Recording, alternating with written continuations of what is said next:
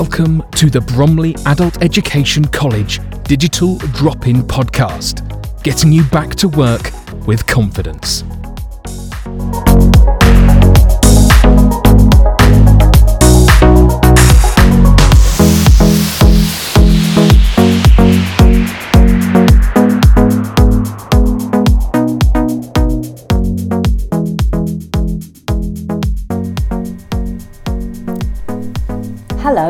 I'm Jill Collier, and welcome to episode 15 of the Digital Drop In podcast.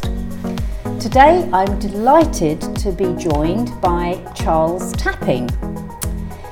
After retiring from a professional career eight years ago, Charles wanted some part time work and has extended his skills to include sales and has now moved on to working in the educational and indeed the hospitality sector.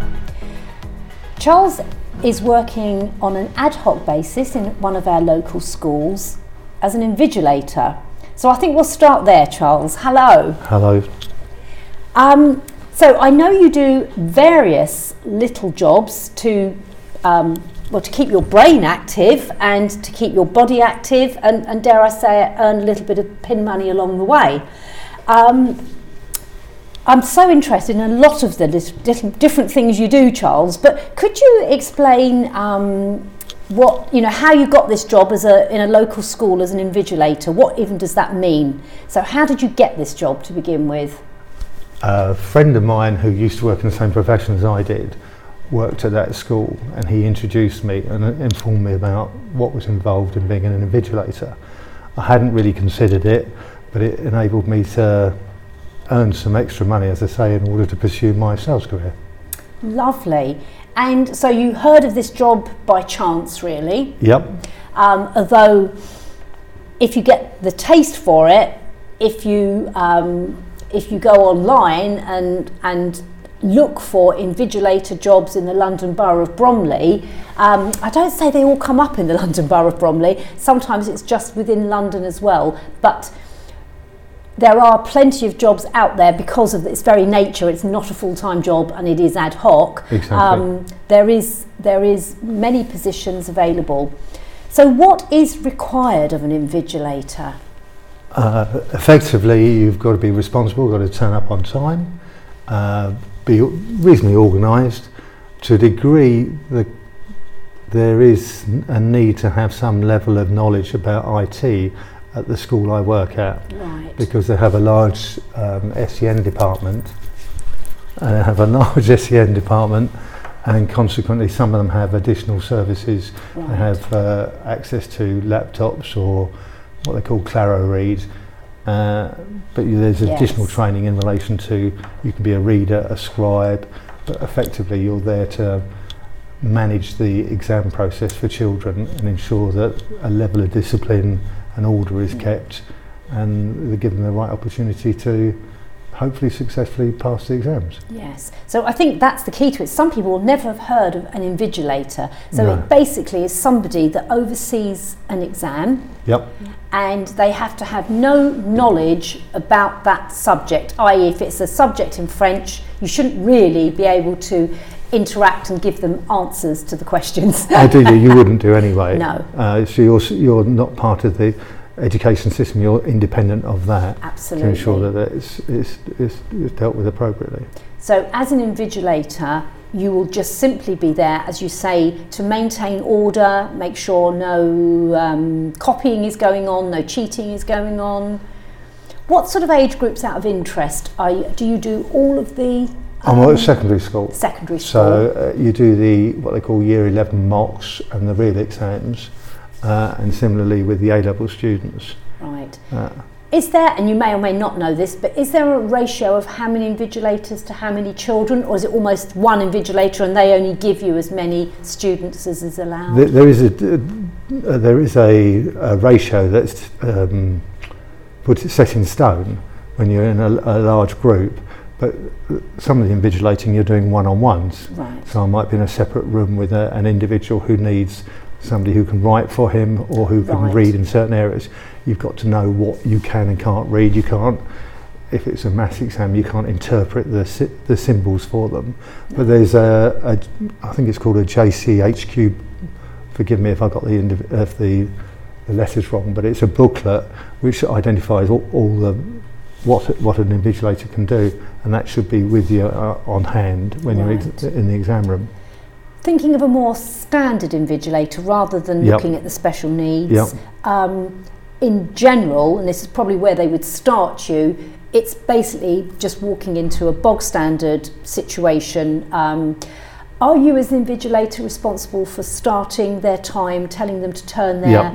So there is no teacher or anybody else of authority in the classroom. They wouldn't be allowed to. They can come in and introduce them, their Yes. children to make sure you've got the right candidates, but they can't take any involvement. No, So you set the room up accordingly. right. So you've okay. got to have the, the, the desks will be positioned so yes, far I think they have to be like a metre apart or metre 25 yes. or whatever. Yes. And that's already done for you. Yes. But you have the signage, making sure that's in place. That you, you're responsible for holding on to those exam papers and putting them out on the tables. You might have a varied group in there, so some some children will be doing a different exam to others. You've got the start times, the finish times. You work out whether they've got extra time, yes. and you're responsible for that. And starting the exam process, telling them what they can and can't do, what they can have on them, yes. and ensuring that that's the case as they enter into the room.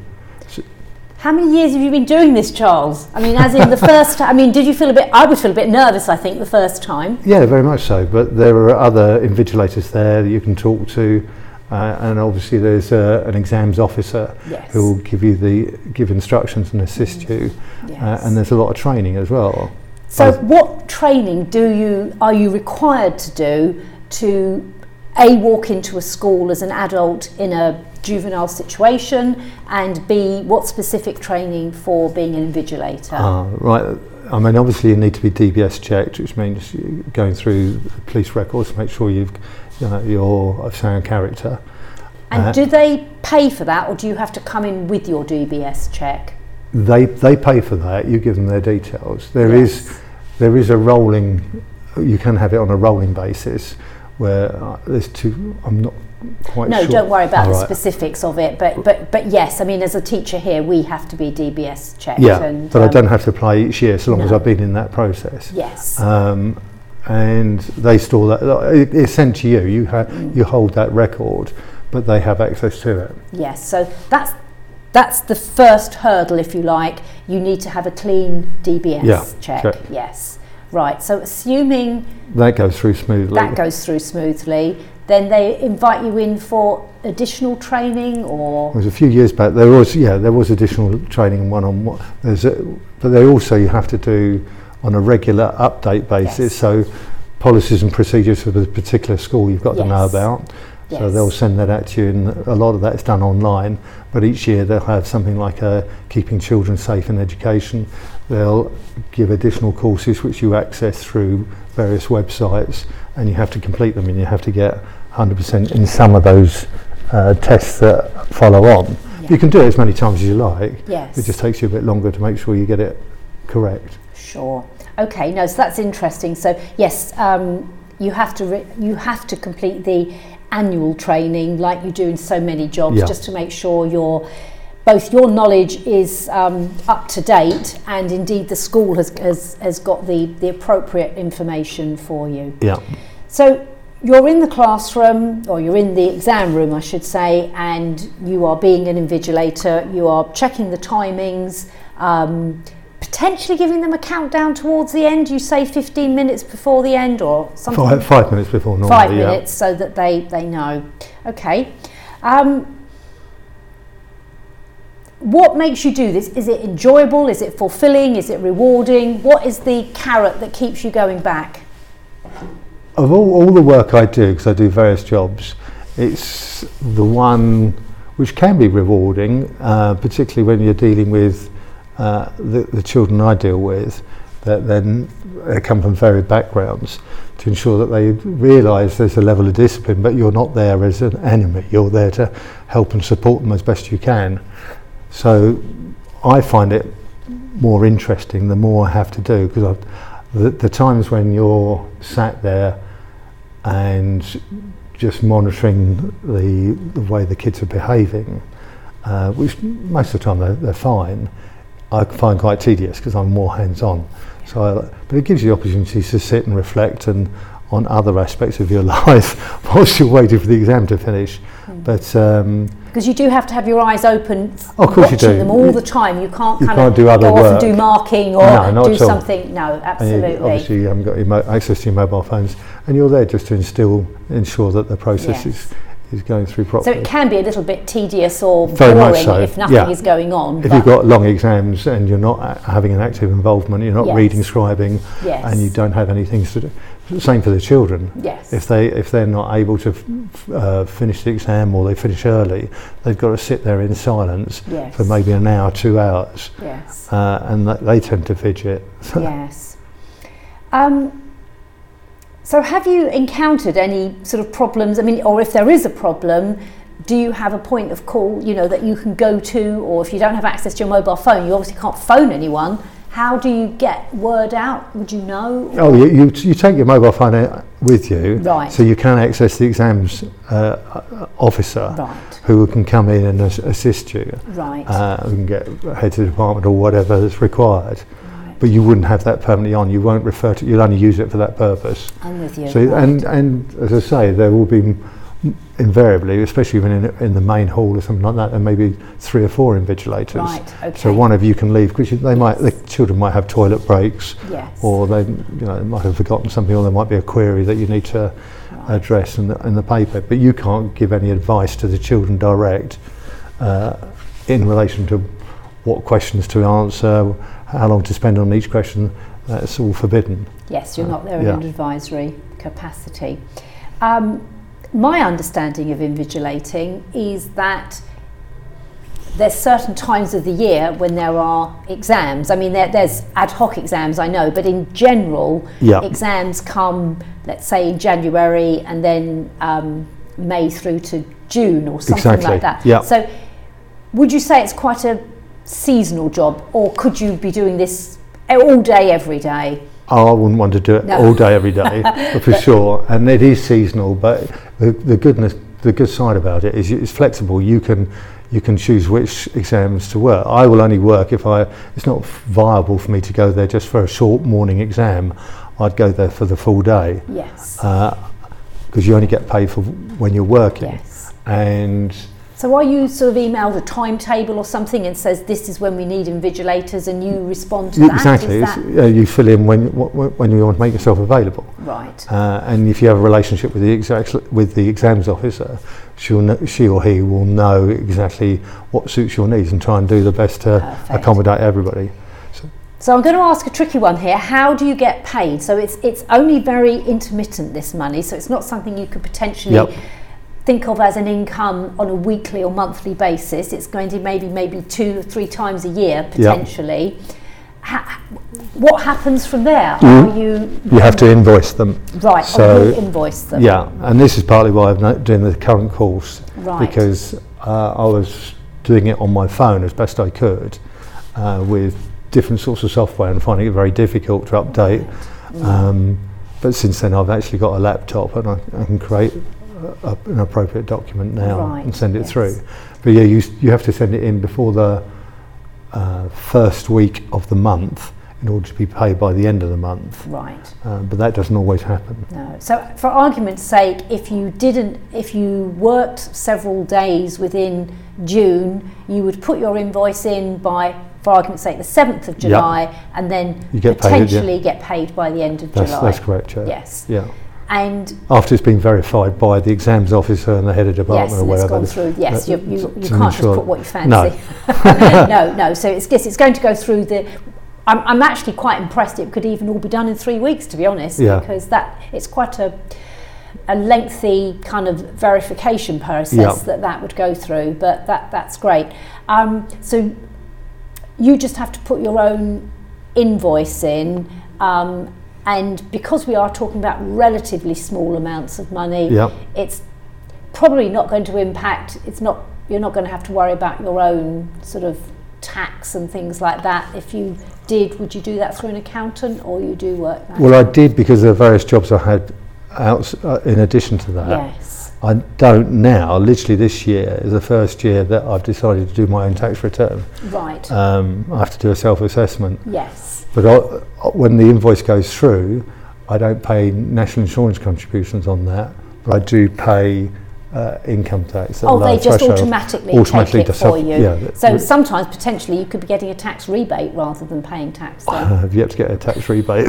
okay, we'll gloss over that one. yes, no, I was just you know just Yeah. Thinking how it would work potentially. So it, it, they are almost putting you on a PAYE then, and Yeah. they are taking the money from you, um, and then yes, maybe with your other jobs, it kind of Yeah. balances out. Um, so just quickly, as I, I, I do admire you, Charles, because um, you have kind of lots of little jobs you do rather than one big job, which I, I personally love because I'm, I'm the same. I, I struggle to do the same thing every day. um, so you do your invigilating on a as and when basis. yeah. Give me a flavour for something else that you might do to fill your valuable time. Right. Well, I work. Uh, I work at a castle right. uh, as a what they call sort of visitor operations staff, which is basically hospitality. So, I so could work visitors operational staff. operational staff. Right. Um, but I did that in order to earn some income to do direct sales when I was doing that. Right. But and also I did it in order to do. They they have an acting group there at the castle who are employed uh, for events like Christmas, whereby they'll have actors and elves and Mother Christmas, Father Christmas. I specifically wanted to be Father Christmas at Hever Castle. Right. Yeah. So having had having done it before at a garden centre, which a friend of mine used to run. Right. Uh, So your alarm bells ro- ring for me with things like being Father Christmas now. So presumably again one needs to be DBS checked. Is there yeah. anything else? Is there again a list of procedures or is it sort of pretty much common sense? It's, it's common sense, but there's a well, being Father Christmas is. I find it very, very tiring, but extremely rewarding. It makes my Christmas because every every child is different, every parent is different. You might have a little bit of a script to work to, but you're thinking on your feet the whole time, Yes, and you've got loads of things to get through in a short space of time because Yes. it's hugely oversubscribed. So you- do you are you given a certain amount of minutes with each? effectively, that depends on the size of the group, the number of children, Right. uh, and obviously in that time you've you experience all different things happen yes. and you've got to give them a appropriate time to have a photograph taken the age related appropriate present given to them uh, cater for their needs show them what to do and uh, all all within a short space of time Yes, I think things have changed. a lot. I mean, we have to initially point out that the real Father Christmas is in the North Pole actually doing his job. So he doesn't have time to be in all of these garden centres and all of these castles at the same time. So, can I just add I am the real Father Christmas so special, special people are um, gathered. You have to be a very special person to be a temporary Father Christmas. But the real one is in the North Pole with his real elves and anybody that is in any of the garden centres or castles or wherever um, are very kind people that are helping Father Christmas. they're Um, sustaining that magic yes Absolutely, Yeah. you are so sustaining that magic. Um, and again, you know, you, as you say, you are having to think on your feet because different things are coming up and you are going to have to be politically correct. There's only so much, I assume, that you can say or do in that role. Um, and they, they give you presumably sacks of male, female, age, or something to pick the presents from, do they? Or Uh, yeah, there's various. There's no difference between the sexes, right, uh, but there are for the ages, right. and you've got to obviously work out, find out who the children are, and get. It's, it's making the experience special for the children and for the parents, which is yes, different, Yes. uh, but making it fun, and, and it'll depend on how old the child is. Yes, and I, I, what I was going to go on to say was when I was a child, the queue went round the buildings. You know, you could be queuing for six hours. Um, I was very privileged that my mum always used to take me to Harrods, Right. and we knew the queue would be. We'd get there in the morning, and we'd be lucky if we saw Santa in the afternoon. But I know these things have become far more um, automated now, Yep. where where again one needs digital skills to go online and book Yep. your place. Um, sometimes these queues open in August, and by September or October, all of the slots are gone, which is um, Well, at Hever, they're open for two days in September. In September, and they're fully booked, gosh, so you can't get in. no. Uh, so, you, and it normally goes straight to the an- annual members to start off with, and then it goes out to the general public. yes. Uh, and there's there's there's so many uh, spaces that get uh, yeah. filled so quickly. So quickly. Yes, I've heard this of a lot of places Mm. that, you know, it just fills up immediately, which Yeah. in one way I find sad because I think it, the magic of Christmas, you know, sometimes parents aren't thinking that far in advance and it's difficult, but it does at least manage the crowds, doesn't it? You cannot have people standing for hours on end, can No, you? it's, I mean it's very professional. There's no, there is hardly any waiting time, and you, they have cut-offs, so you've got Mm. to be there and Yes. ready and prepared.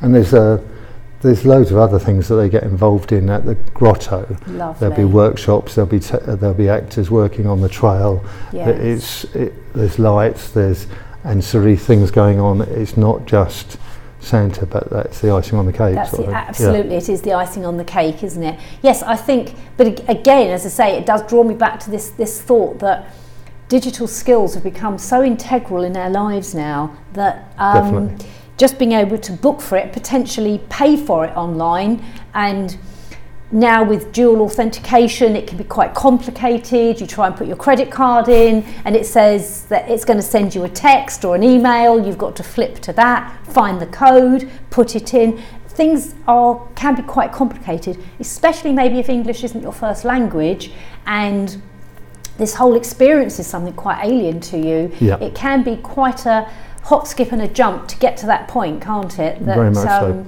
So yes, it's it's very interesting how our lives have, have changed over the years. So you um, you do a bit of invigilating, which is working with children, and you do some of this acting that, that's working with children. Yeah. So it's um, it, it's all of these little ad hoc things, I guess, sort of build up to you know potentially a few hours a week or however much you want to work. Does it or?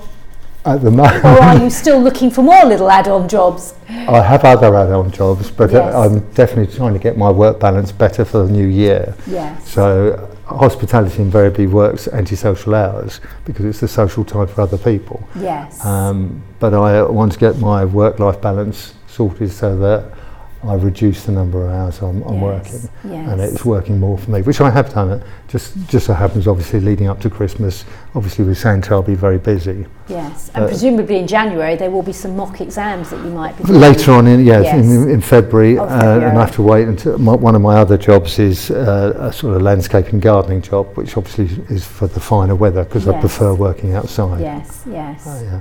Well, I'm in huge awe of you, Charles, because I do think that having lots of little jobs, whilst it can be, it can be a little bit more sort of anxiety inducing for some people if they've got a mortgage or rent to pay and bills to pay.